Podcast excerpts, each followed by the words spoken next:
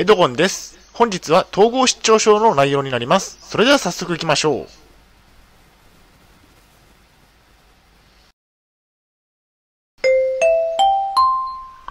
はい、H キャップチャンネルにようこそ。えー、本日の内容ですが、えー、統合失調症の初期症状は、世界が不思議になります。といった内容でお送りしたいと思います。前提条件としましては、現在私は統合失調症を患っています。精神病院に3年間入院をしていました。借金がありますね。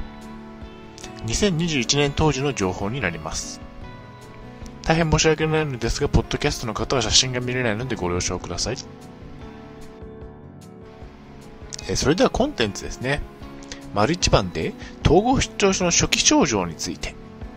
丸2番で統合失調症の私の初期の頃の体験談について。最後に本日の行動プランと終わりにがあります。ではまず丸1番の統合失調症の初期症状について。幻聴が聞こえてきますね。幻聴は統合失調症の代表的な症状ですね。歩いているとき、え通勤、通学中、え授業中、仕事をしているとき、え自宅にいるとき、誰もいないはずなのに、えどこからともなく声が聞こえてきますね。これが幻聴ですね。まあ、初期症状でも、え、幻聴あるので要注意ですね。突然幻聴が聞こえてきて、え、驚くあまり歩いている時であれば周りにいる通行人に切れたりする可能性もありますね。まあ注意する必要があるでしょう。え次に幻覚が見えると。目に見えないはずのものが見えてしまうことがあり、えこれは幻覚ですね。突然、得体の知れないものが見えたら驚くことでしょうということですね。まあ、初期症状として幻覚を、え自覚すると、え恐怖のあまり暴れてしまうかもしれません。まあ、注意が必要ですね。誰か相談できる人がいれば早めに相談するようにしましょう。まあ、統合失調症を理解していない方に相談しても信じてもらえない可能性もありますのでそこは注意しましょう。え次に被害妄想を感じると。被害妄想も統合失調症の初期症状にありますね。誰かに後をつけられているとか盗聴や盗撮をされている。自分の考えていることが他人に漏れている。また干渉されているなどを感じることがありますね。えアパートの隣人に監視されていると思い込むとえ、隣人が実際にそんなことをしていなくても、八つ当たりをしてしまう可能性があり、関係性が悪化してアパートを退去することにもなりかねませんね。まあ、注意しましょうということですね。また、陰性症状を感じると。以上のような陽性症状の後には陰性症状を感じる場合がありますね。何もやる気が起こらなくなったり、えずっと塞ぎ込む、寝込むなどですね、陰性症状はうつ状態に、え似ていますね。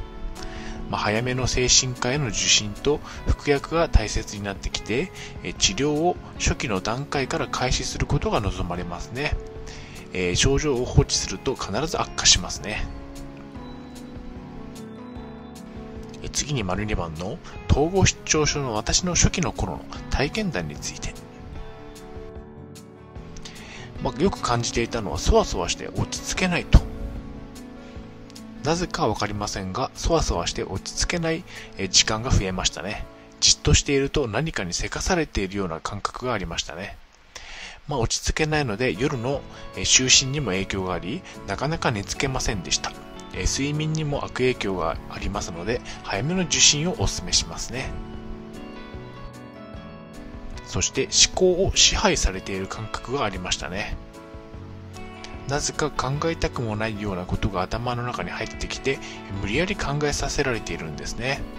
マイナスな思考が多いの、マイナスな思考が多いですね。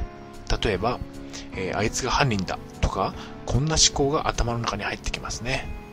まあ、統合失調症の初期なの初期症状なのかは分かりませんが、えー、思考を支配されているという被害妄想に該当するのかもしれませんね。次に、邪魔をされている感覚。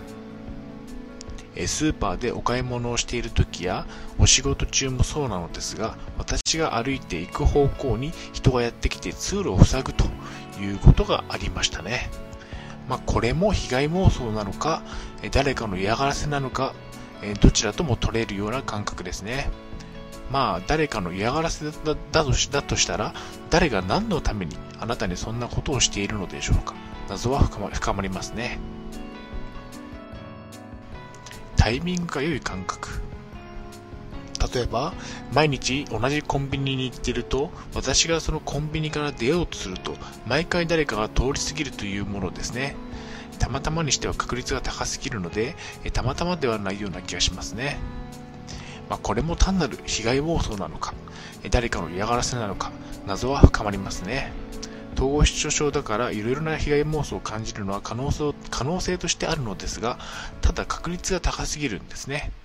行く手を遮られるとか、えー、統合失調症の症状ののはずがありませんね。たまたま連続して重なっただけと言われればそれまでですがということですね。まあ、確率的にありえないことがよく起こるので、えー、それも、えー、統合失調症なのかどうかは、えー、ちょっとわからないんですが、えっとまあ、注意する必要があるというところですね。選択肢がない症状。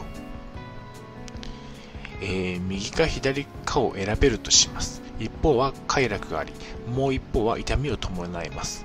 選択をしても選択をしてもし痛みを伴った場合別の選択肢を選べますこのような状態の場合片方を選びもし痛みが伴ったら別の選択肢を選べばいいだけですねただし統合失調症にかかった時の私の初期症状には選択肢がないという思考がありましたつまりどういうことかと言いますと右を選びました。